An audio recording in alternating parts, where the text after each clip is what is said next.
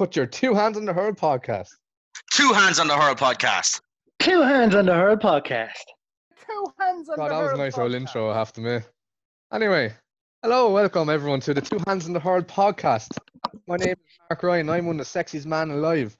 Um, this podcast, this podcast is where we talk all things sport and what's going on in the world and an intriguing high ball topic. Today we have the four founding fathers. I just introduced myself. Now I'm going to introduce you to the man who hails from the O'Moore County, or other knows known as the Queen County. He is our queen. He is Anthony Colton. Thank you, Mark. How are we? Next we have Liam, a big unit of a man who likes to grab men by the ties and lick their ears while in a scrum. For is Liam O'Neill. All right, boys, how are we? Next we have a man who has the sexiest voice any man would wish for, and he is the woman's crawling around him over it into his DMs. It's TJ Mills, otherwise known as Tomas James Mills. Did you I like? was in there after the other introductions now. Did you enjoy that, lads? I thought that was decent, actually. Yeah. Oh yeah, that's that's great, Mark. Thanks so much. I've always wanted to be called a queen. You are Well, right. you're you're our queen. Thanks, lads. Really appreciate that. Well, guys, what? We be nervous, excited.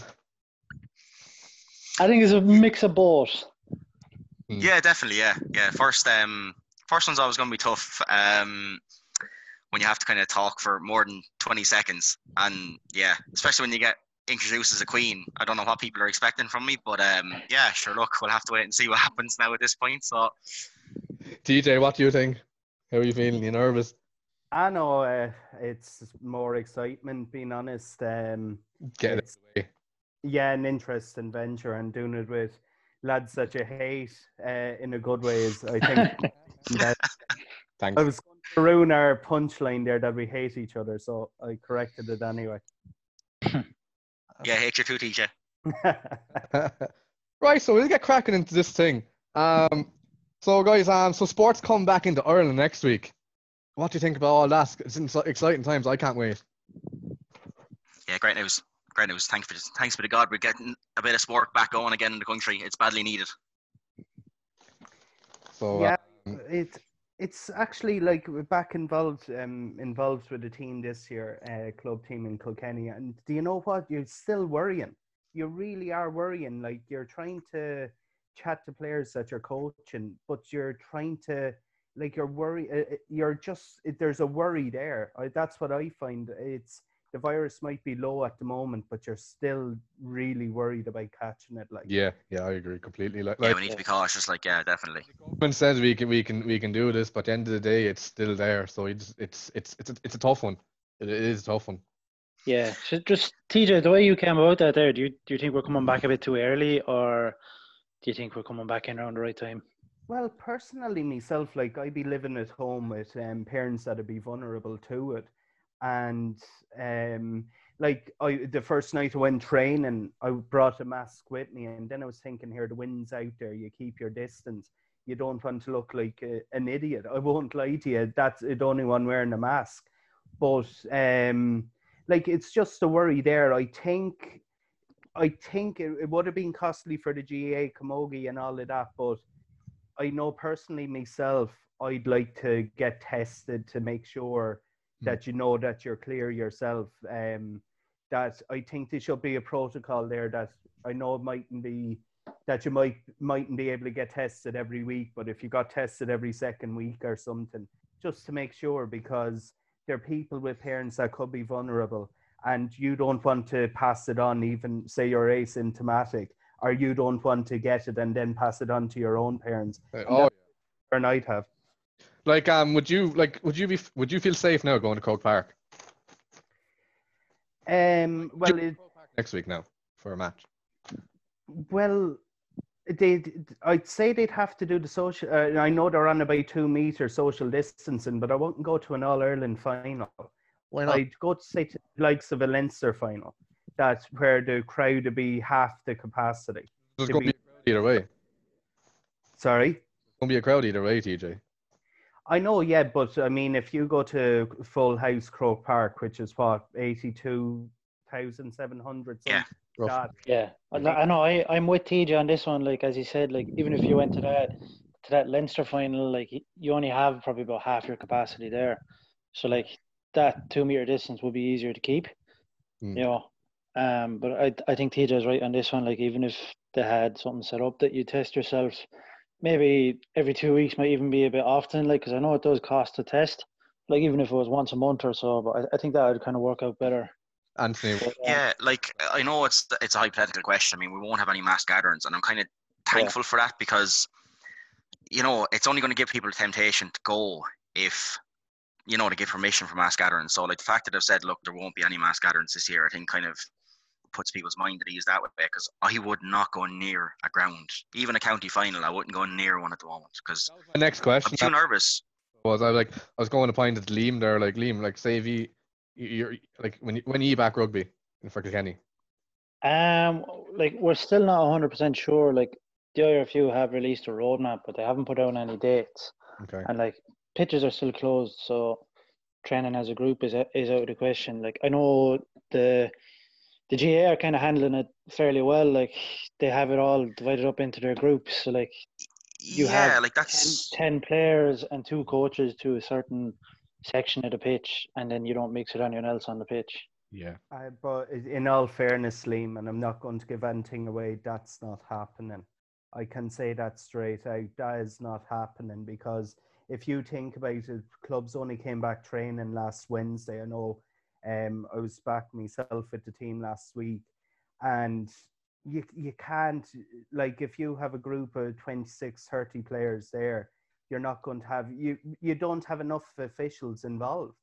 You really don't because you and that's the way clubs are operating. Like we're operating even when i was with county you're aiming to win all ireland you're with a club you're aiming to win a county title. That's same at the start of the year. And no offense to any coaches around you or anything or managers they want everyone kind of performing at the same level so like there's no one really enforcing down at fields at the moment i can say that straight out But like But it sh- it should be here though, Liam, because like, like you're out of all four of us here, you're the one who is playing like fairly competitively in rugby. Like, like would you be safe right now going back, say next week, to a straight into a match, Kilkenny? Um, not straight into a match. Like I think if, like you need a, a proper roadmap and then something you need to follow it. Like I think um, if you went back in your small groups and stuck like here in Kilkenny, we're we'd be fairly alright if we did open up the pitch because we have three pitches that we could split up, say the senior teams on How about that? into our into our sections. Like so, we'd have the space, but um, as TJ said, if you're not following it, you know what's the point? Yeah, I mean like if think uh, sorry anthony okay. I know. Uh, all I was going to say was, if you look at it, the physical distancing was there uh, from last week when the roadmap was open for the GAA. Tomorrow night, you're allowed to have challenge matches. I know we're playing a challenge match tomorrow night. So if you have, they're saying groups of one to 15, one to 10, that kind of thing, that's gone out the window now because you're allowed to go back play challenge matches. Yeah, I, I don't I don't understand that at all. Like because in the GAA in their um in the what in their return to play that they released, they have it that all groups you can only train with up to ten players per group and two two coaches per ten players. Yeah. So like to bring that to a match where there's fifteen people just on the pitch at one time, how does that work, TJ? It doesn't make It- sense. I don't it- like you're, you're you're small training small groups and you're going straight into a match with thirty people on the field. Like it's Yeah. what's the That- yeah. That's it. That's the difficulty I'd have. I mean, if you think about it, you're allowed 50 inside from tomorrow, but yet the the kind of the prescription from the ro- return to play roadmap was one to 10. They're saying you're allowed return to contact training tomorrow. The way I look at it is, there's no difference, say, from today to tomorrow. Like the disease isn't going to be greater today than it will be tomorrow Yeah, yeah. Yeah. That'd be now i'm no health expert i make that perfectly cle- uh, perfectly clear Oh yeah, we all we all know that, TJ. Yeah, just stop. like the one thing the GAA have done as regards the roadmap is very detailed as regards dates and things like that. We know how a season is going to be structured, which is something we probably have to get from everyone else really. Um, I mean, they've they're going to condense the club championship into eleven weeks. It's going to end on the eleventh of October. Um, county training resumes on September fourteenth, um, with matches due to restart on October seventeenth. Yeah, and um, All Ireland final, and I think I said the 20th of December. I, I think that's a bit, a bit mad now. Yeah, Football Ireland final will be 19th of December. It'll be six days before Christmas, with the uh, hurling final 13th of December. Um, no replays and penalties required if needed, um, which will be interesting to say at least, especially if it goes to to penalties. Um, like that. Interesting. Like there's a big difference in weather-wise in September, where generally is nearly the best time of the year. Then they're going to play in December. Like like that'd be tough. Yeah, you're going to be playing at a time. Well, I mean, now that we were able to play under lights and stuff like that, and players have adjusted to it, it's it's um, it definitely has helped. You know, it will help when it comes into the winter months, but it's it's going to be dire weather. Like, and for instance, like you could imagine playing the football final two days before the shortest day of the year. I mean, bitterly cold conditions. But look, I mean, these players are they're nearly professionals. You could say. I know they're technically it's an amateur sport, but yeah. these guys, when they're starting in February, are starting training in October. You know what I mean? So they're used to training in in the worst months of the year. To be fair, so they might nearly prefer to be playing matches instead of actually training in it. So it mightn't be a bad thing that way. It's going to be a unique championship. Um, I dare say it's going to be not the spectacle it would normally be in the summer. Um, we're going to have some matches, especially in football, where you know it's it's more a defensive game. We're going to have some pretty dull matches. Let's be fair. I think. Um, anyway, for sure, definitely. Like I don't, from my knowledge, I can't like I don't think it's ever happened something like this, especially to be played in December. Like I could be wrong now, but. Yeah, on heavier pitches, it's going to be a war of attrition. The fittest team will probably win the All Ireland this year. Um, that's the way I look at it. I I don't think skill, you know, rain and wind have are a great equaler when it come where are a great kind of um like some players even the odds basically. Yeah, some players work better in like a big mucky pitch, and some players don't. Like like like that's gonna be interesting to to see how that people handle that. Yeah, dry running ground in the middle of um in the middle of the summer, you know, it's very different. You know, players with genuine pace can you know can really make a difference. Um, heavier ground does slow everybody down. It's no point in saying it doesn't. Um, so it is going to be a unique championship that way. It could be fascinating. It could be absolutely fascinating, and I wouldn't be at all surprised to see some monumental upsets this year. You know, I really wouldn't be surprised at all. Um, so it could be fascinating from that point of view. Like they're they're not going to get anywhere. And Kilkenny are always going to be uh, dominating that particular. So like I don't know why yeah. point to be honest with you, because like Speaking of upsets, there, TJ, what were you saying there earlier about the the Camogie? Is it the All Ireland for them has been been cancelled? Yeah, it's um the minor minor Camogie Championship. Um, when the roadmap came out with the Camogie fixtures last week, I was shocked. I won't lie to you. I was involved with Kilkenny, lucky to be involved with Kilkenny minor Camogie team last year, and to hear that the championship is cancelled right in the middle in the season. Like I, I mean, it was bad enough players having uncertainty due to the coronavirus outbreak, and I mean, health and safety had to take precedent there. But I mean, for these players to be told here, the All Ireland Championship's gone, and all you have to to look forward to for maybe one or two games is a provincial championship. That doesn't take away. I mean, we went for an All Ireland last year, and after being knocked out we went hell for leather to win the Leinster Championship. Unfortunately, we came up against a better Wexford side on the day. But um, for those girls and management, I, I mean, I would have been involved with the team this year only due to work commitments earlier in the year. Ju- it just wasn't feasible. So you could have players that'd be after putting in four months training to go into a championship in as Anthony says in the middle of shit weather. Like I mean, the minor Camogie Championship starts in February, and then the Leinster Championship starts in August.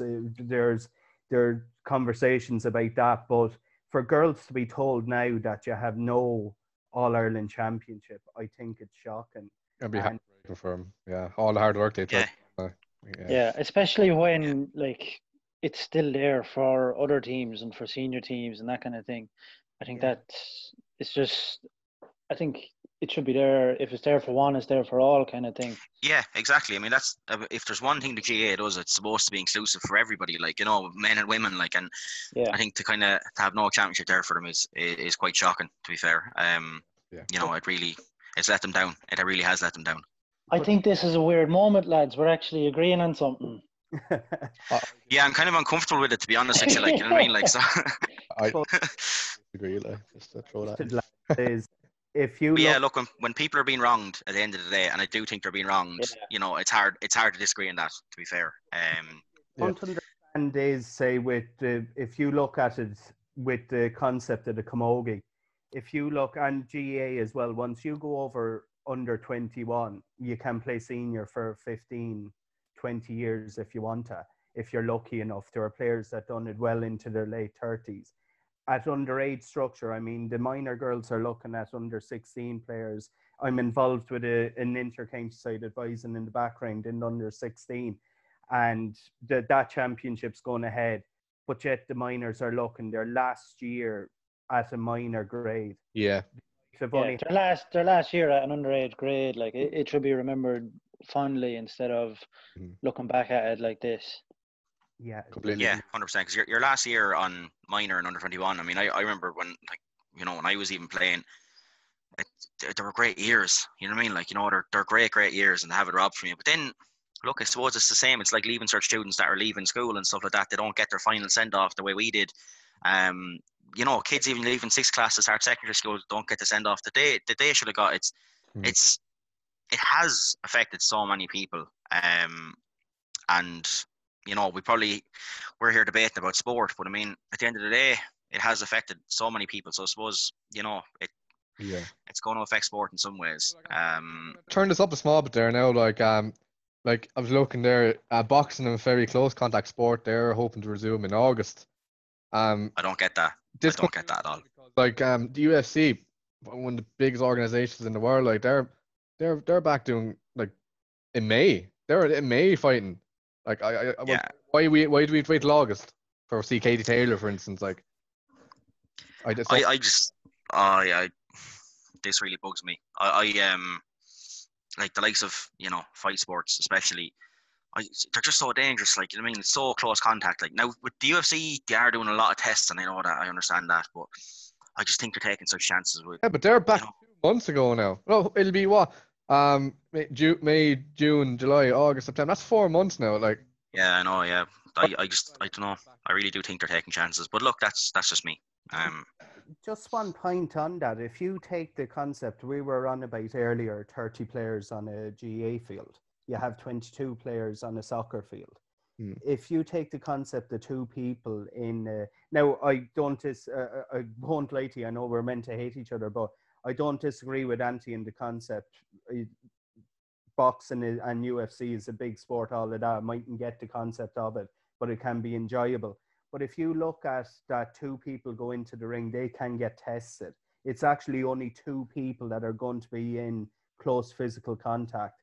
But Yeah. yet is being pushed out and you have other sports 15 to 20 if, or sorry 11 to 15 players on each side lining out that's 22 to 30 players like Yeah, but like, like let's be honest. Like the UFC and the boxing and boxing are are different sport. Like you're in you're indoors for starters. Um, now the UFC's Fight Island, from what I understand, it could be an outdoor venue. I don't know. We we've yet to see definitive proof of how it's going to work out. But in GAA or in soccer or anything like that, you're not lying on top of the other person. You're not in clinch with the other person. You're not, you know, rolling around wrestling with the other person. You're, you know, you're running in the free air. Like it's a, it's a different sport. Like the, the risk of infection, I just think with the likes of UFC and, and the likes of um, boxing is huge. And it's it's the athletes I'm concerned about. I don't like it's. I know we don't we all desperate to see sports, but I I I I, I want sports to come back safely. And you know, you you'd, you'd hate to see the athletes. You know, because money talks, you'd hate to see the athletes getting the short end of the stick. Like, you know, I know they all probably want to fight and get back in the octagon or the ring, whichever it is. But I just, I don't know. I, you know me, I always play it safe anyway. So, um, I just, I don't know. I just was really uncomfortable with that. I thought, um, So I just thought it was, you know, rushed a bit to be honest. like I'd bring personal matters into this. Like, like I'm me and Liam, Liam here on the podcast. Like, we're meant to be fighting back in May. Like, and we can't do it. Like, I can't go up to Kilkenny, ten kilometers up the road, and box the head off him. Like, like that's not fair. Yeah, I know. Like, I mean, I was, uh, I was actually referee and all. I was really looking forward to seeing you get your head kicked off, Mark. To be honest, but um, yeah, like, um, afraid to speak up though. He- uh, like, Liam, sorry. Liam's afraid to speak up though. While while you say that, though. No, Liam just knows he doesn't have to say anything because he knows he's going to kick the head off you. Yeah, but if That, that's it. That's it. I don't need to back up my talk, Mark. Like I, I don't need to talk. Like I know how to back it up. Yeah, like Mark. To be fair, you are you are zero and twenty against Liam. Like you know what I mean. So I think that's going to go to zero and twenty-one. Let's be fair. But Anthony, would your concern be the crowd in the arena, or the actual boxers, or the UFC fighters themselves? No, the fighters themselves, the same as the athletes. It's it's the athletes. I mean, we're not going to have crowds, so there's no point in even talking about crowds. Um, the athletes are are are everything. We don't have sport without athletes, and I think the athletes have to be the only people we worry about. We have to look after them. Uh, you know, whether that's whether that's GAA or whether it's rowing or whether it's athletics, whatever it is, the athlete has to be the priority. They have to be looked after. Yeah, And you know, fair enough. Like you can do all the testing and stuff like that, like the UFC are doing, and that's fine. Um, and you know they, they say it works and that kind of thing. I mean, Jacare Souza, for instance, was tested positive at the weigh-in for for his fight against Uriah Hall a few weeks ago, and it was taken off the card. Now, should that whole card have been cancelled because of the test? In my opinion, yes. But I don't know. Like, I mean, I disagree there. Yeah, but like if Well- he wasn't in, if he wasn't in contact with anyone else, Exactly. That's that'd be my point about it. That if you look at it, it'd be an awful lot more feasible to test two boxers, say for 14 days. You could like if you look President Trump, he's been tested every day. So if you look at the money that's been invested in boxing or the money that's there in boxing, it would be very feasible for the promoters to say to test, say what how many fights are say in a night? Maybe four undercards, one main Five. Event. Depends really, like. So it does.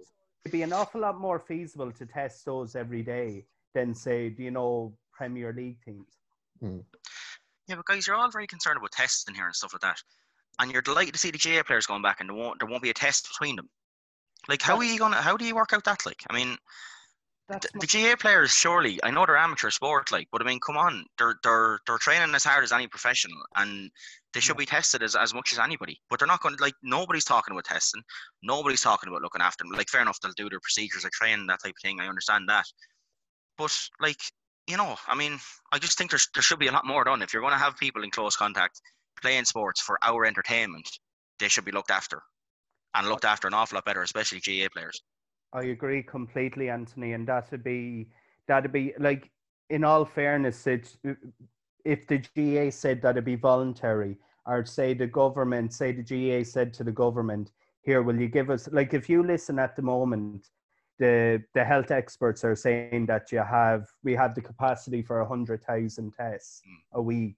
They're only testing, I think the most was nineteen thousand and that's what a fifth of the test capacity.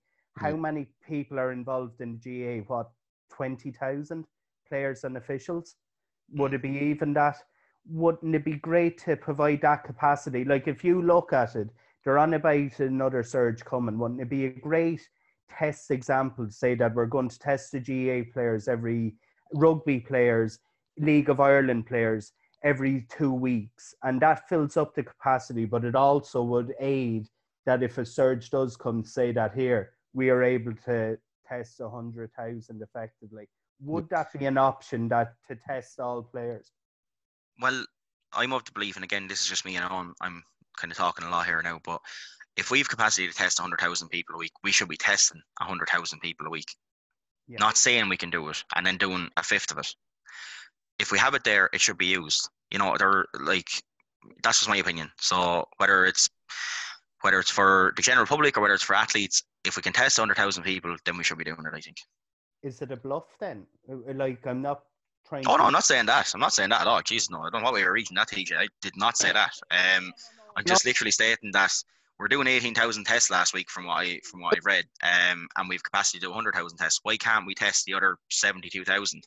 I You know what I mean? agree. Like, or 82,000, sorry. I know what I mean is, oh no, sorry, I didn't mean to come across that way at all. Uh, even Yeah, though you did. Yeah, you did. Yeah, you yeah, did. you did. You did. Stop, TJ. But Yeah, con- yeah, TJ. controversial, controversial, huh? Yeah, TJ. but is it kind of what I meant by it was, is it kind of a bluff? They're saying we're able to do a hundred thousand tests, but we're never going to do a hundred thousand tests, so we're never going to be challenged on are we able to do it? Like, Oh, I, I've no idea. I've no idea when it comes to that. You know, um, I, I, I, I believe, you know, when Tony Holohan says we can do 100,000 tests a week, I believe him. He, he doesn't seem like a man that, that takes his job lightly or, or likes to bluff or tell lies. So I mean, I, I, I if he says we can do 100,000 a week, I take that as gospel. To be honest, so I don't I don't think we should speculate on that. We're Oh, no, like- great. Totally. Right, we'll be we kind of slightly move on a little there now. Uh, Yeah, Yeah. it's getting very Before deep we here, guys. start- Yeah, yeah. Before yeah. we start throwing fists Right. later.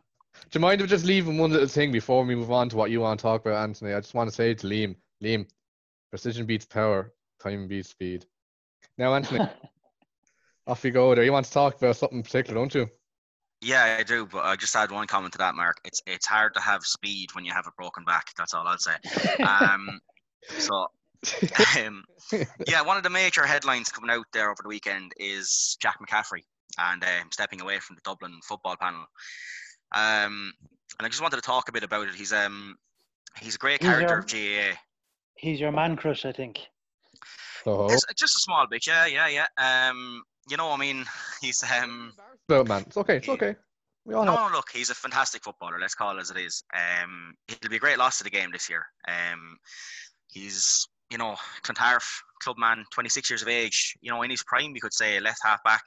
Um, he's had 40 appearances something. Like his career stats are off the chain. Like scored 417 from left half back. He's an Ulster. He's two under 21s at Leinster. Um, he's two under 21s at All Ireland. Um, six Leinster medals, senior medals, five All Irelands three national leagues, four All Stars, All Star Footballer Year 2015, International World Series in 2013. I mean, it just the man just is a phenomenon when it comes to GAA football. Anything While they're at there, What Sorry? that, Mark? what what's he for breakfast now too? You have a nice little list. no, but I mean, the, the one thing I kind of admire about him is he definitely he's a great balance between sport and life. I mean, in 2016, as I say, he won the All Star Footballer of the Year 2015. 2016, he walked away. He went traveling. He went to Ethiopia, Kenya, Zambia, Malawi, and Tanzania, as far as I remember. I think it was with the charity goal, if I'm not mistaken. Now, I, I could be wrong, but returned in 2017, then another good year, tore his ACL in the All Ireland final in 2017, came back in 2018 after recovering from that. Man of the match in the, in the 2018 final, man of the match in the drawn game in the 2019 final.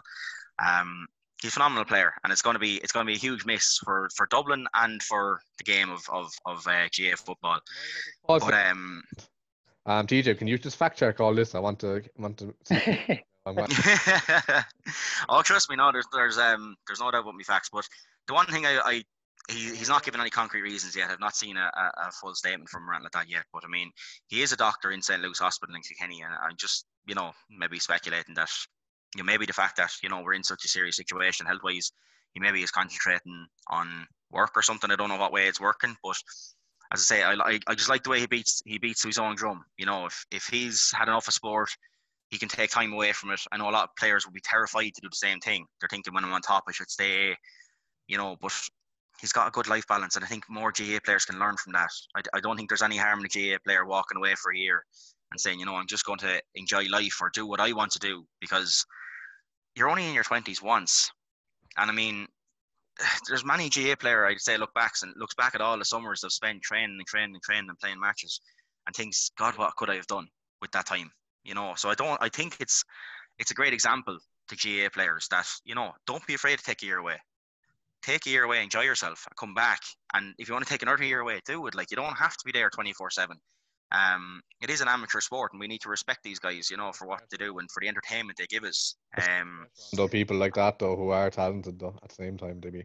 Oh yeah, hugely talented, hugely talented man. But I just think the fact that um it came out there, it came out there over the weekend, and I just thought it's another, you know, it's it's an example of a, of a guy just not afraid to make his own decisions for himself. And I think GAA players should be, you know, respected for for everything they do. And um, yeah, you know what I mean. I, I I don't know what your opinions are on it. Like whether he, maybe you'd hold a grudge against him for leaving. I don't know, but I mean, I certainly wouldn't. I I think he, you know, I give him the height of respect. Like you know what I mean for for doing what he's doing. Like. Yeah.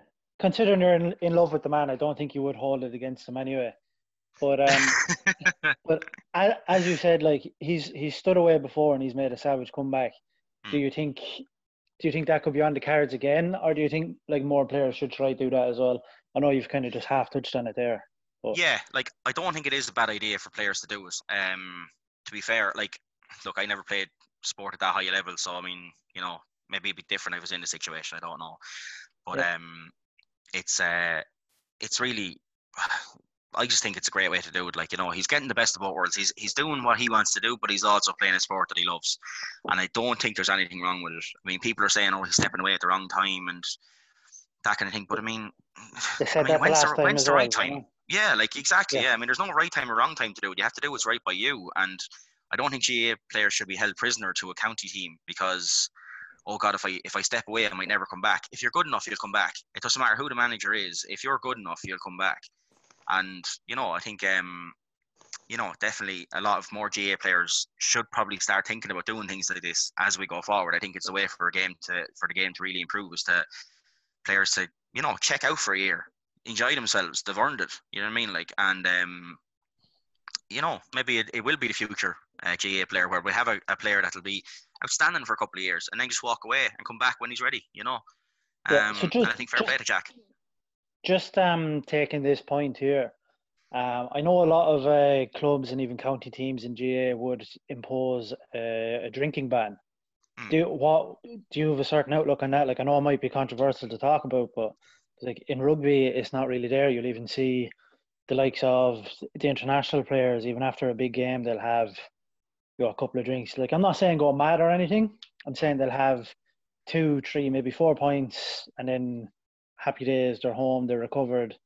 Like, what's your view on this in the GAA? Do you think it could be implemented or? Uh, yeah, with the likes of drinking bans and stuff. Now again, I'm not coming from a. I, I'm not a big drinker myself, so it, it wouldn't bother me if someone told me I could never Yeah. drink again. But um, I don't know. I think they're amateur athletes. You know, they're not getting paid for what to do. They do it because they love it, and they do it to entertain. You know, er- us and give us a release from from normal life. So, if they want to go and have a pint at the weekend, providing it's not excessive. I mean, I'm not saying go out in a session and you know Yeah. get absolutely riddled every weekend. Not at all. But they should be allowed. Right, and we are back with the recording for for you. Listen now, um, it's going straight into us talking. But for us, we all had a little tea break. I had a lovely muffin and a small bit of tea. How'd you gone, guys? I had a lovely scone, like a lovely Kearney scone, boys. Woo, unreal. Ooh, I like that. I was reading news news headlines by being the only committed member here, like so I was actually kind of doing my job. But yeah, like uh, yeah, okay, fair enough. Enjoy yourselves. Thomas James, TJ, what were you doing? I was waiting on me tea. you still haven't got the kettle little boil. Oh, love You know, it. you actually have to get up off the chair to turn on the kettle, TJ. You know that doesn't do it by itself. Mark had the kettle on. I was expecting a ring on the bell or knock on the door with a cup of tea. Like. Cheek, man. Jesus Christ, like, you're talking about your mother like she's a butler. Like for God's sake, like you know what I mean? Little, Come on, uh, Mark. He's on about Mark. Yeah, Mark said Oh, he Mark. Oh, sorry, Mark. All right, okay, yeah. Oh yeah, yeah. guys, will you crack? Mark needs a permanent babysitter. That's what Mark needs. Oh, Bring mothers into it now. That's it. Oh no, I was just I thought I thought you said your mother. I was like, Jesus, that was a bit harsh on her. Like, you know what I mean? To say she should have had the kettle on for you. Like, you mean, like, Yeah. Christ. Right. You're old enough now, teach you to put the kettle yourself. Cunis, Cunis. Sorry, sorry, Right. mammy. yeah, Tob Tob Ron Oh, yeah, you're a good lad, Liam. You're a good boy. or Right, guys, let's get going. Come on, people don't want to be listening to us waffling. Right, so um, as you all know, I'm a Liverpool supporter, and I have to rub it in all your faces, especially Mm. Queen and Colton. Like, Oh, great, this is brilliant. Yeah. um, look, we won the league, seven games to go. It's the quickest in history. Never, never done before. So that's what, what like, oh, I'm, I'm so over the moon. It's been a 30 year wait, and I'm so 30 year wait. You're only 24, man, so you don't even know what happened. happy. Yeah, but like you know, you're so, for, for it was 30 year wait till we won. Like, so. It's me like that. Mark, I've been su- Mark, Mark, I've been supporting Liverpool since I was minus six years old. Uh, uh, yeah, I won't say since day one. Since day one. day one on earth. But like um, seven games to go. It's quick since Anthony. I know you're like a diehard, unfortunately United fan, though, but like you have to admit that's pretty impressive. Oh yeah, wow. I- I don't think he has to admit it. No. No. I won't admit it. I won't admit it. Content guys, I love it. um, like there's twenty. Yeah, we're finished on with Liverpool now. We can move on to the next topic. I think. Um, like the 23 point gap to Man City. That's like Man City of all teams. That's pretty. Uh, it's. it's Well, we are 23 points ahead of a team full of mercenaries. That's amazing. Fair play to you. Fair play to you. I- I half, half Man City's team don't even want to be there, why are you so jealous? Like, like including the manager. Including the What? manager. it's just because you're. What's um what's United's excuse? You're on Sorry. What's United's excuse? Um, we're a team in rebuilding for the last seven years. It's a very last slow seven years. rebuild. Very slow rebuild. Yeah, Rome wasn't Taking built in your a day, lads. Is that what you're rebuilding? Oh, I didn't know that. Like, gee, I'm looking at the table here now, and geez, you're scrolling, scrolling. Oh, there you are, sixth, 49 points. Wow. That's, Yeah, but they're 49 hard-earned points though. was it? Yeah. Yeah, Liverpool got handed half of their points. Like to be fair. Yeah, which you you can't deny it. We won we won the game. We're, we're topping the goal difference starts with 40. Oh yeah, no, no, you won fair play. Yeah, yeah, great. Yeah, yeah, grand. Yeah, yeah, we done now. Early, I early. think I think I have to cut off on this little bit of bickering here, lads. We Um, start yet, lads. TJ, who you're you're a Liverpool man as well, are you? I am. I was just going to have a little bit of poetry there. Go on. When you walk through a storm, hold your head up high Ah, and don't be afraid of the dark. Anthony, you know the rest of this. Come on, at the end. Oh. All right. I'd just I'm like to gonna- I'm gonna- apologise for the viewers who are still, for the listeners who are actually still listening. Um, I'm surrounded by idiots, and I do apologise. I just love the bitterness of United fans. Oh, No, I'm not bitter at all. Look, I said fair play. You won it, and fair play to you. Yeah, now we're done. No, Move on now. Yeah, we're we're we're done with this little bit of bullying of Anthony actually liking United, but um, Mark or, or TJ there, like Jurgen Jurgen Klopp came in. I I don't even know how long ago. It's not too long. I know that much. Like 24. he's he's absolutely changed around even the philosophy of the players. Like how. Talk me through it. How did he do it? Do you like him? Do you not like him? I suppose you have to like him, but what's the story? well, I mean, I think it's the way he done it. I mean, the you look at all joking aside, you look at Man City, you look at uh, Leicester, you look at um, United. They spend hundreds of millions of pounds. Every transfer Jurgen Klopp done is nearly cost neutral. I mean, he sold. Oh yeah, players- 75 million on a centre back was so neutral. Like, yeah, yeah, of course, yeah. But like, But- you Yeah, sure. That's only like 5p, TJ. Like, you mean like that's nothing. Like, yeah. if you compare that to Man City though, like they pumped money into it. That was literally that was pure deficit they were making. Liverpool made that from they they it was from sold prof, sold money profits. That's where they spent that money, all organic. So, like when John W. Henry came in and took over Liverpool, I mean, there's a lot of focus on Jurgen Klopp, and that's deserving. But I think the way John W. Henry framed Liverpool Football Club, it's only a few years ago they were calling a bit, bit like United Glazers out. They wanted Henry out right. of Liverpool. Now they're after redeveloping a stadium. They're after winning four trophies. They, they, all the debts they had are completely, if Yeah. not gone. And I mean, then you look at success. So I think it kind of goes back a bit more as well that Jurgen Klopp spends wisely. Like the, the club isn't going into debt to purchase players. And to be fair, Jurgen Klopp signed an awful lot of players that other clubs wouldn't even look at. That's right. Yeah, Moneyball. He they kind of kind of used that kind of tactic towards us too. Like, I think. Yeah, So he did. I mean, Do John W. Fair. He's at Boston Red Sox. That's what he own. He's the owner of that. Like, if I'm not, I'm not- not correct. I am correct. you are correct. Yeah. Yeah, like Yeah. like like over in America, you know that one of the biggest franchises. Like going. yeah. Yeah, let's talk about the Red Sox. It's better than talking about Liverpool. The Red Sox, I think it's for three hundred million. I think now they're worth what was it? Oh, 2.1 billion. one billion. Like like that's in the space of oh how long now? Jeez, I'm not, not sure on the top of my head though, but I'm going to say roughly about ten years.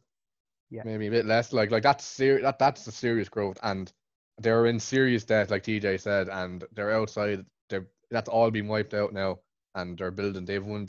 They're building state of the art youth system. Uh, It's already state of the art at the moment, though. It's even going even better. I think Yeah. that's where Liverpool are actually. I mean, as you say, they put out, uh, and it was controversial. I won't lie, but it was a matter of uh, kind of clashes of fixtures and all of that. To have the youth structure that they have there, to have an under 23 side that's able to go out and compete Hmm. Uh, and rest that now I know it was controversial people were saying oh it's not fair but Jurgen Klopp we're on about GA Jurgen Klopp had to look after his players as well like but to have that youth structure there now is it a model that other teams will have to look at like is it I- a- Agree, yeah. I, I think so, yeah. Um, I was just going to say there, like somehow it, it seems that Jurgen Klopp is able to to just instill a massive uh, positive attitude, and where he'll always go out kind of as a play to win, where other teams would come out as uh, let's let's focus on let's get a draw here, lads. Let's not concede a goal. Um, do you think that is what's going to set Liverpool apart in the coming years of why they have when they have Klopp there as well, or or Oh. what do you think there, Mark? Definitely, yeah. Like, like, like he came from Dortmund, and they're, they're really successful with him there, and he took a break off for like um I think it was two a year or two. Like Man United nearly signed him back in 2014, 2015. Like a lot of and a lot of United fans are bitter about. it. Anthony, you're probably still bitter about that. I wouldn't blame you. Because look at the success. No, He's at not the- it. like um everyone wants him, but he wants the reason why he came to Liverpool is because um Dortmund, their fans and stadium is very, very similar to um Anfield, as in like the passion there. Like Liverpool is a very passionate club, very, very similar, and he kind of he liked that. He want he kind of wanted that, and um his wife. I've actually read up there recently. Didn't know that that his wife actually talked him out of going to United too, which I thought was quite interesting. So, Anthony, unlucky. Yeah, fair play. but one side No, may- look, fair enough. All joking aside, and all bitterness aside, and I am bitter, very bitter. they are a really good team. I'm not going to use great team because to use great team means they have to dominate. And, Okay. you know, Arsenal had a great team. United had a great team. Chelsea had a great team. Liverpool now need to defend this title to be classed as a great team. I do, I do. And maybe maybe defended a few times. But what do you think they need to stay on top? well, Like this squad is two years old now with no new additions really, bar Minamino, um, who hasn't really featured. So obviously he's still at Salzburg, I think, anyway, isn't he, At the end of the season? Or he there was some sort of Mini-me. kind of yeah, there was some sort of strange part of his contract. I think that you know he was He's he was signed, but I don't think he had to actually move to Liverpool until the end of the season or something like that. But um, what do they need now Yeah, you to stay on top? Well, like if you look at their front three, their front three is one of the deadliest in world football, and their defense is completely perfect.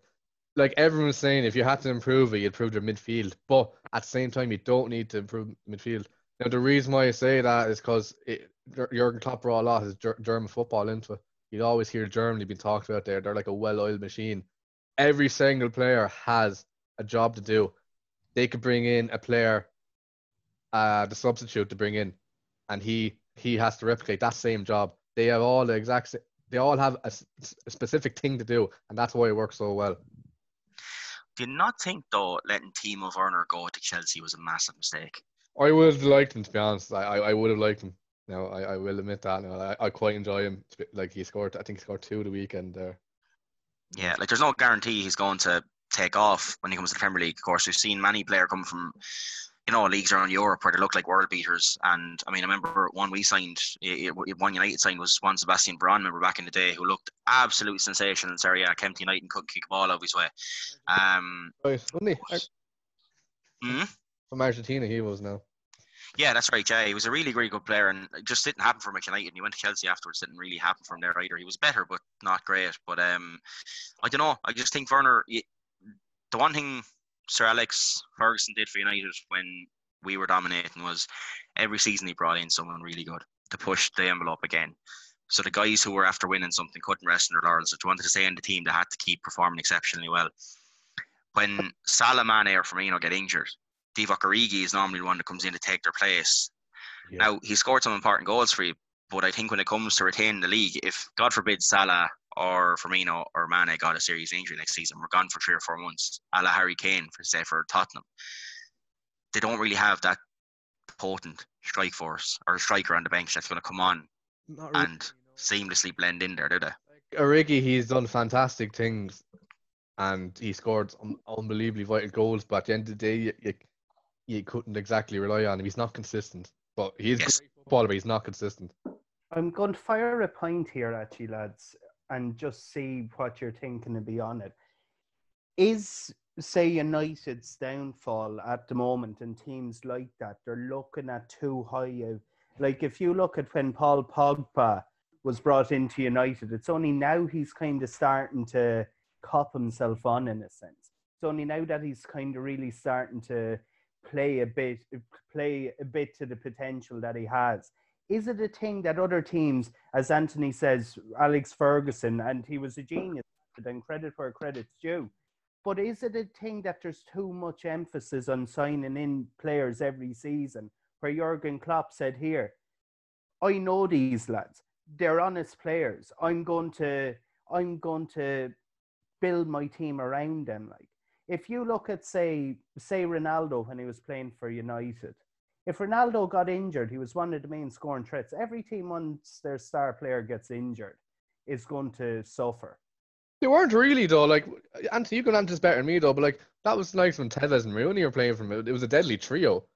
Yeah, it was a deadly trio, like you know, and, and you know they were well backed up with the likes of Louis Saha as well. It was always very dependable when he came into the team as well. You know, he was a proven goal scorer. Um, you know, we, we, we were never if if we lost goals, and even in '99 with the treble winning team, if we lost Yorke or Cole, we had Sheringham and Solskjaer to come in. So we always Ferguson always had three or four top class players at the top of the pitch that used to always interchange, and we're always there to back each other up when the going got tough. If one of them got injured, if one of them was going through a rough patch, you know, I mean, even after Tevez left, he brought in Berbatov um, as well, you know, and there was always yeah. that quality there. Um, it's when I look at Liverpool's bench, I don't see that, and I think that's maybe where they fell down in the Champions League this year. Is that it wasn't happening for him in the first leg against Atletico Madrid, but there was no, there was no one you could say, "We're right, okay, here's our plan B." You Divock Origi, and fair enough, he tries. I mean, God, the man, he tries. In fairness, and I have a lot of respect for for Origi. He's, he's not the most talented footballer in the world. He's not the best to watch, but he tries his heart out, and you can't deny that. But in those big, big crunch games, when you need that bit of quality, I think the need, I think Werner would have been ideal to have there. I will say this. Um, yes, but at the end of the day, we won it with seven games in a row and 23 points, and you can't get behind that. When when when a tough got going, we we we managed to grind games out. So that's what happened there. But I will say this also before we move on. We are the reigning English champions, the Europe champions, and world champions. Oh, it's going to be a long year. How does it? Right, before this gets too controversial, I think we should just move on. Yeah, Anthony. Yeah. Thing going on in um not the biggest thing going on, but quite controversial in Sky Sports at the moment, and I'm absolutely loving it. I'd love to know your opinion on it. Roy Keane, tell me what.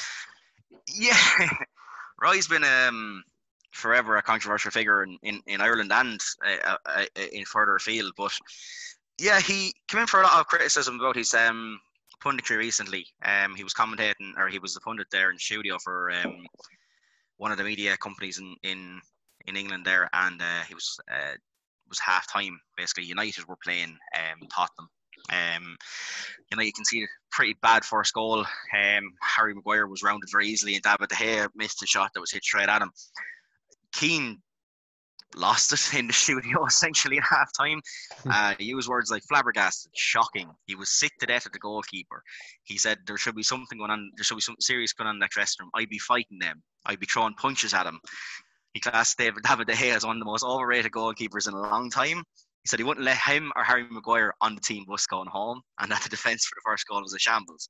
Those are just some of the highlights. It's about four minutes long, and I encourage anyone who's listening to go and have a look at it because I think it's absolute box office. I think it's great, and it's exactly what punditry needs. Yeah. Down with this whole, um, you know, oh, let's just say what let's just say they're great and leave it at that and not say anything bad about it. I loved where Roy Keane just goes for the throat as soon as somebody makes a mistake. Um, like a lot of people, I love it he gets so much criticism for it, like, but he has to admire his honesty. He'll say things no one else will say. He's exactly like I, I like like say look fairness. I'm always going to be biased because he's one of my favorite players of all time, so I'm, I'm always going to back him up that way. But um, now look, he's done a lot of things I don't agree with and stuff. And he's criticised guys when he should them and criticising them too. Don't get me wrong, he's not perfect, but in this case, just taking this individual case, I like I just like him to kind of call players out for when things aren't good enough. Like you take other pundits, and I'm not going to mention names because it's not fair. It's not fair in them. But I mean, there's other pundits where you know somebody's done somebody's made a bad mistake and they just won't call it out. They'll still say, "Well, he's a great player," and you know this is very out of character. Right doesn't care. Roy doesn't care if you've if you're Cristiano Ronaldo. If you make a mistake, you're getting hung out to dry first. Now it's probably it's probably the reason he'll probably never get another manager's job, or it's probably the reason why he's never really succeeded in a manager's role because he is that honest and he doesn't accept second best. But when it comes to punditry, I just think he's absolute box office. I love listening to him. I don't know how you feel about it, but I I'd love to see him do more punditry.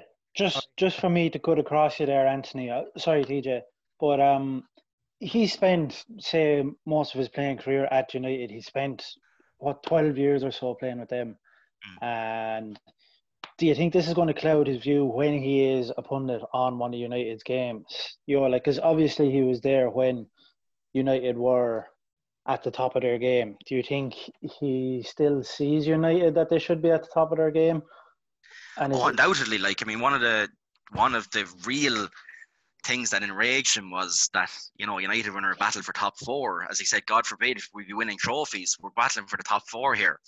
So I mean, he obviously would like to see United higher up in the table. I mean, he he he played for us for 12 and a half years. He I'm sure he still loves the club deep down, even though he mightn't admit much love for the manager. Um, or he, the manager when he was there, Sir Alex. The, the, the, the relationship has cooled obviously in recent years. We all know why, but um, I don't know. Like he, he is like it doesn't matter who he's criticizing. He he kind of he calls every player out when they make a mistake. If something's not good enough, he says it as it is. And I think it's it should be the way a punditry is. I, I think this whole thing of yeah, yeah. Right. not saying anything to uh, upset the apple cart is it's a bit annoying. Like you tune in for a bit of drama, a bit of a bit of lively debate, a bit of lively conversation. Like not someone going, ah, yeah, no, that was grand, even though guys yeah. after essentially costing his team a goal and potentially three points. You know, so I like that. I don't know. Atija has a different view on it. I know, but fairly quiet. What's wrong? You okay?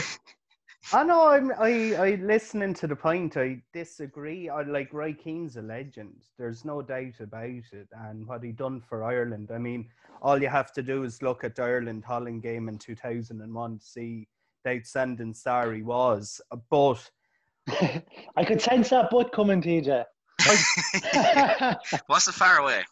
I think it's. I think it's just got tiring. I mean, a former player. I think to single out another player. I mean, it genuinely wouldn't be tolerated in the GAA. I know these are fully paid, well paid professionals, but I mean, it's just like is it is it a bit of jealousy that he never really got the United job?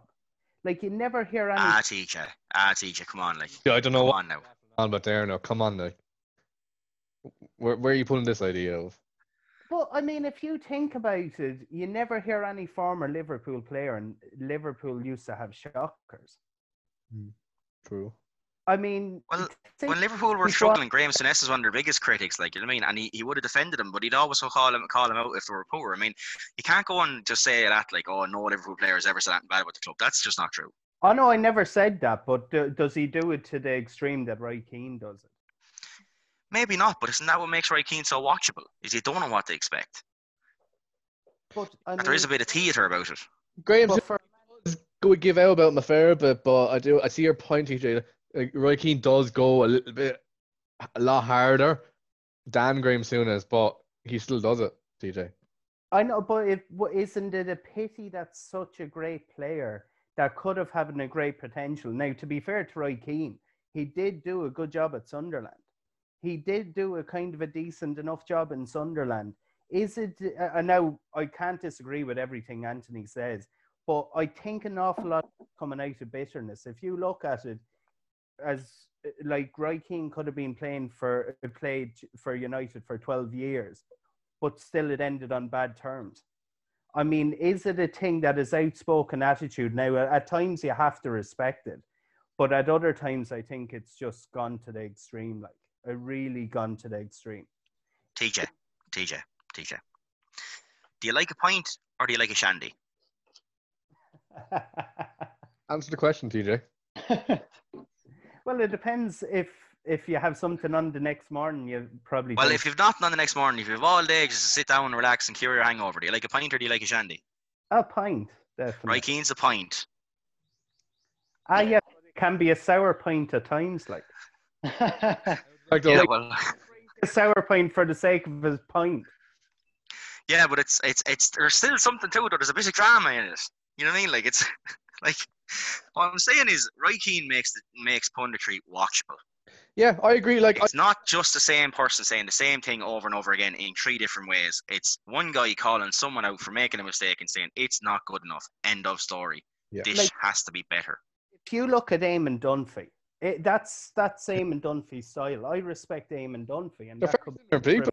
Really, I think how they how they punditry. I think anyway. But does Roy Keane single out other teams as much? And I can't believe I'm defending United here, but I mean, is he singling But more than other teams?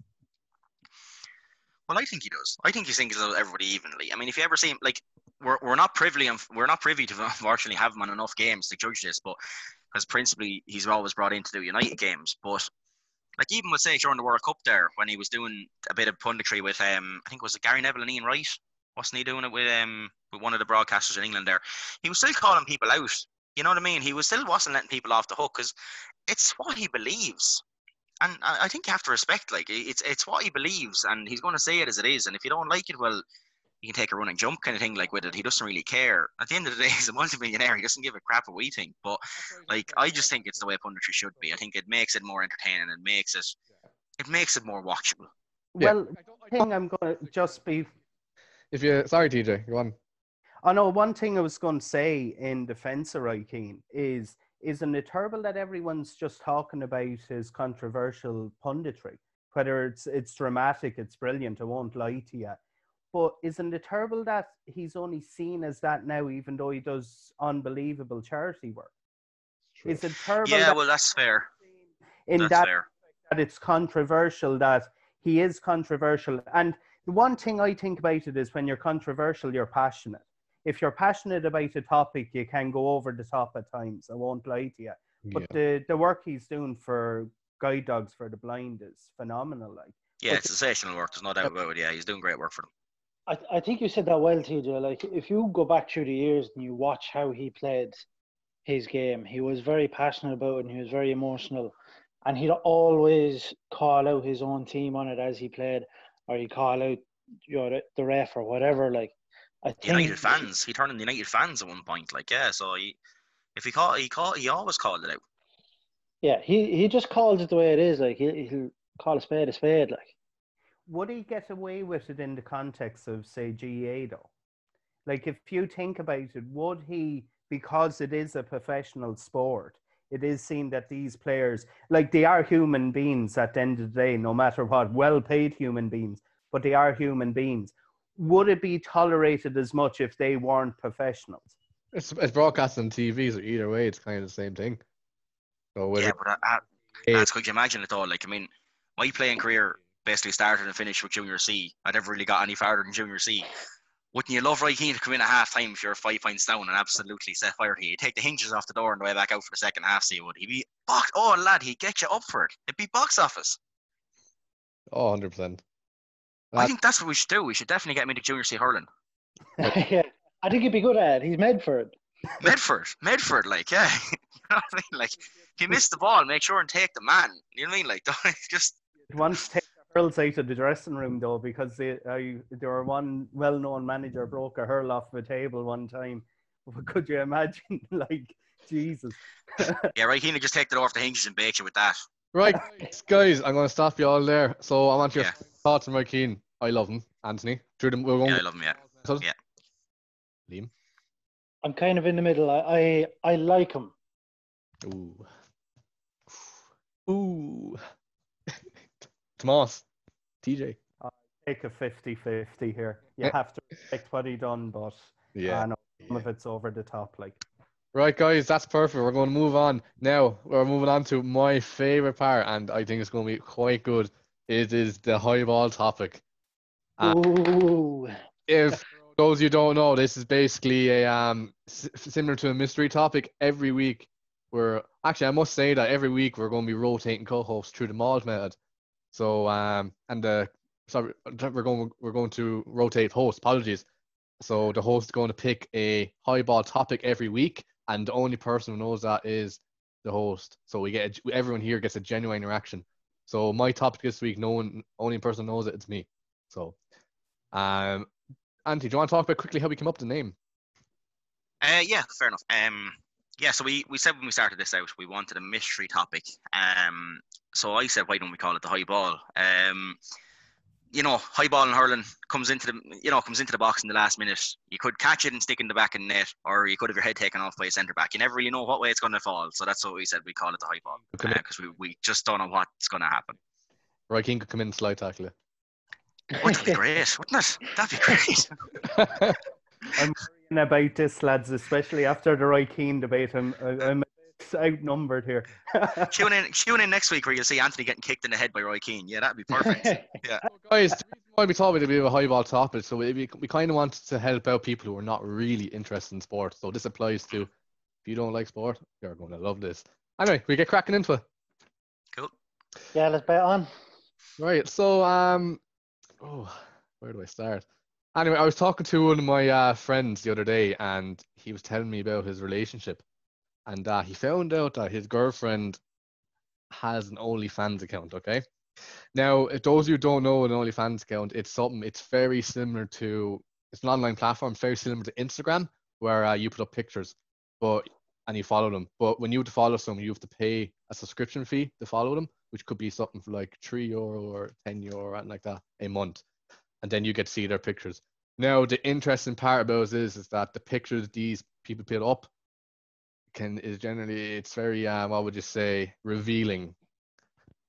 They're uh, intimate pictures. Explicit content. Explicit content. Uh, right. Um. Okay. Ninety percent of the time, they're generally nudes. Uh, now, I'm embarrassed saying that word now, nude nudies and all that, but that's generally what it is. Um, it's big in Ireland. A girl in Kilkenny who I found out, um, or Kilkenny, I'm not sure, it's somewhere in southeast. She roughly gets ten thousand euro a month to post dirty pictures of herself online. And I also found out that there's a man who does it, I think, up in, I think it was Dublin. He's getting somewhere, something like, I think it was eight grand a month he's getting to send the dirty pictures online. Like, so my question is, oh, actually, before I get that, I forgot to say he was dating this girl with a year and he was living with this girl. And he only found out six months in with her living with each other. Um, my question is, would you be okay with your other half with this? Ooh, who's going to start talking first here, lads? I was Leave me out of it, lads. Work away. All right, I'll I'll jump in here. You you said Mark that they're they're together a year, is it? Yeah. And they're they're already living together. Yeah, they moved in. I think it was said it was I think three months in. They moved quite fast, so they did. But they're living with each other with I think they said uh, six months in. So. Yeah, well, there's your your first thing. Like they they're living together. Like really really soon so like they don't even have time to to air out everything like i think like it seems like she's had it going before uh before they're together okay. um now i know i know she left it a year to tell him but like no he she didn't tell him he found out off. oh he found out so how did he find out find out then a friend was it was he were you that friend i was not that friend Mark, Mark you've quite Mark, a big shovel in your hands there now. Mark going through his OnlyFans now, is it? No, I don't think it was me, lads. Pretty sure it wasn't me. But like, are you saying like, um, should she, is it something that she should have told him before they started dating?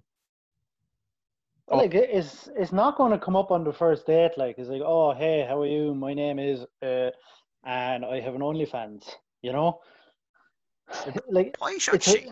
It makes exactly. Sense like if it's if it's her way of you know if it's her job or if it's something she enjoys or she you know or or if it's if it's a he whoever it is like it makes no difference you know whether it's a man or woman or whatever like i mean if if they enjoy doing it like and it's safe and stuff like that why do you have to broadcast it to everybody why why does everybody have to know your business straight away like i mean if i was going to get 10 grand a month now i'd gladly go up to a mirror and take a nudie picture of myself if I knew people.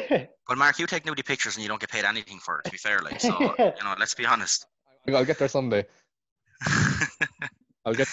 You're very quiet in this matter. I know. I, I, being honest, I'd say I'd be straight up and honest. I'd be insecure that way. If like if you think about it, and I don't mean anything bad, by the sounds of it, if people are paying for pictures, she be a really good looking girl. So there would be an insecurity there straight away. Uh, I mean, and that'd be the same vice versa for for a girl if she found out her boyfriend was doing it or even um anything like that. I I wouldn't be happy with it. I mean, it, it like jo- all joking aside, she couldn't say here after the first date, here's my number and here's my OnlyFans account. Add me on. yeah, that's uh, that, yeah, that's fair point. No, yeah, okay, okay. yeah, like to answer your question, like I mean, the question specifically is, would we mind if it was if it was one of our partners? Now, look, I mean, like you know, each their own. I like to be fair. To be fair, like I mean, I wouldn't really like it, if if once I know what like if someone's doing something that's safe and they're okay with it, then if you have a problem with it, I think that's your problem, not theirs. You know what I mean? Like so, like you know, more power to her. She's if she's happy doing it, like you know, let her do it. Like, and I don't think she needed to tell him on the first date or anything like that. Like, I mean, it's her own private business. How did she know that she was going to be living with him for whatever length of time or whatever? Like, so for me, no, look, if if I don't think there's anything wrong with it. Like, like I can see why people might though, but I like, like the way I think about it is, you do what you what you do. That's your thing. That's your job. There you go. I don't. I, I don't. If you want to do that, do that. Why am I to judge? Why should people judge? Exactly. Like it's it's it's her job, and it's how she wants to go about it. Like, you know, she finds it fun. It's it's like it's like me playing rugby. Why do I do it? It's, I enjoy it. You know, and there, there's nothing wrong with it. Like, but like, we are living in an extraordinary world. Sorry, TJ, go ahead. Say, does it take away from kind of intimacy in a sense? If you think about it, like it shouldn't it be between say now i know there's a big porn industry everything like that it's all out there but this is more kind of localized like it's it's a lad's girlfriend i i i what i mean is it's like maybe i'm a bit hypocritical here but i mean there's the professional aspect of it and then it's kind of if you look at say the porn industry it's mainly america. Kind of it's the second biggest business say compared to hollywood. It might be even earning more capital like but this is more local. This is a like would you like to go down to the pub have a pint and know that lads are looking at your girlfriend or boyfriend naked like? That's true that's true. How do you know? Hmm. but uh, like you know lads yourself like i mean you're not going to you know they're going to be slagging it, it, it'd be now, I wouldn't be kind of, what would you say, paranoid, but you find out you're wondering, looking around, or lads laughing behind your back yeah. that they know that they can see your girlfriend naked or boyfriend naked. Like. The way I see it now is that I just go like, if people need to grow up and get what the, get what the times like. That's just that's... yeah, I agree. I think we're living in an extraordinary world now where you can actually make a living with your phone. You don't, you know what I mean? Through YouTube, through Instagram, whatever it is. Like you know, we hear these influencers all the time that you know, their job is to promote things online and that kind of thing. And you know, if this is just another sort of branch of that, whatever you want to call it, um, social media or whatever, it's. I think it's just we have to move with the times, and if that's that's the way people have, you know, of getting their their weekly income, providing for themselves. Once they're safe doing it, I, I don't think we're in any position to criticize, to be honest. Right, guys, get your final thoughts on that. We'll go through them there, okay, Anthony, what do you think? I'd have no problem. I, yeah, look, if if if she's safe and she's happy, work away. Liam? I'm I'm 100 percent with Anthony on this. I think she did nothing wrong. I think TJ? happy days. Yeah. Just one final point on it. I wouldn't be in favor of it, but when it doesn't work out, that people aren't sub- subscribing, there's no money coming in. Could mm. it affect her to try and have an income in the future? That's a good point. Fair point. So I think the big one, the big one to come out with this, lads, is is the four of us going to set up an OnlyFans as the podcast? No. um, no. Uh, yeah, yeah, we'll leave it at that. just, just, just funnily enough, actually, to be fair, me and Liam just agreed on something, and in breaking news, hell has just frozen over. We're going to move on. Okay, look, lad, that's the end of our podcast. Um, thank you for everyone to listen. Um, please send us a message on Facebook or email us, email us at two hands on the podcast at gmail.com if you have any. Mark, just before you go, to interrupt you in mid floater, I think Liam has something to say. It's Two Hands on the Hurl podcast. What did I say? Two Hands on the podcast. Oh yeah. Whoa. uh, yeah. Email us at two hands on the hurl podcast at gmail.com or message us on Facebook. We'd love to hear what you want about any of our topics, especially the highball topic. We would love to have your input on that. Um, guys, we finished off. What do you think? Happy? Yeah, we'll talk to you next week. Yeah. Yeah. See you next week, lads. Thank you for listening to the Two Hands on the Hurl podcast. podcast.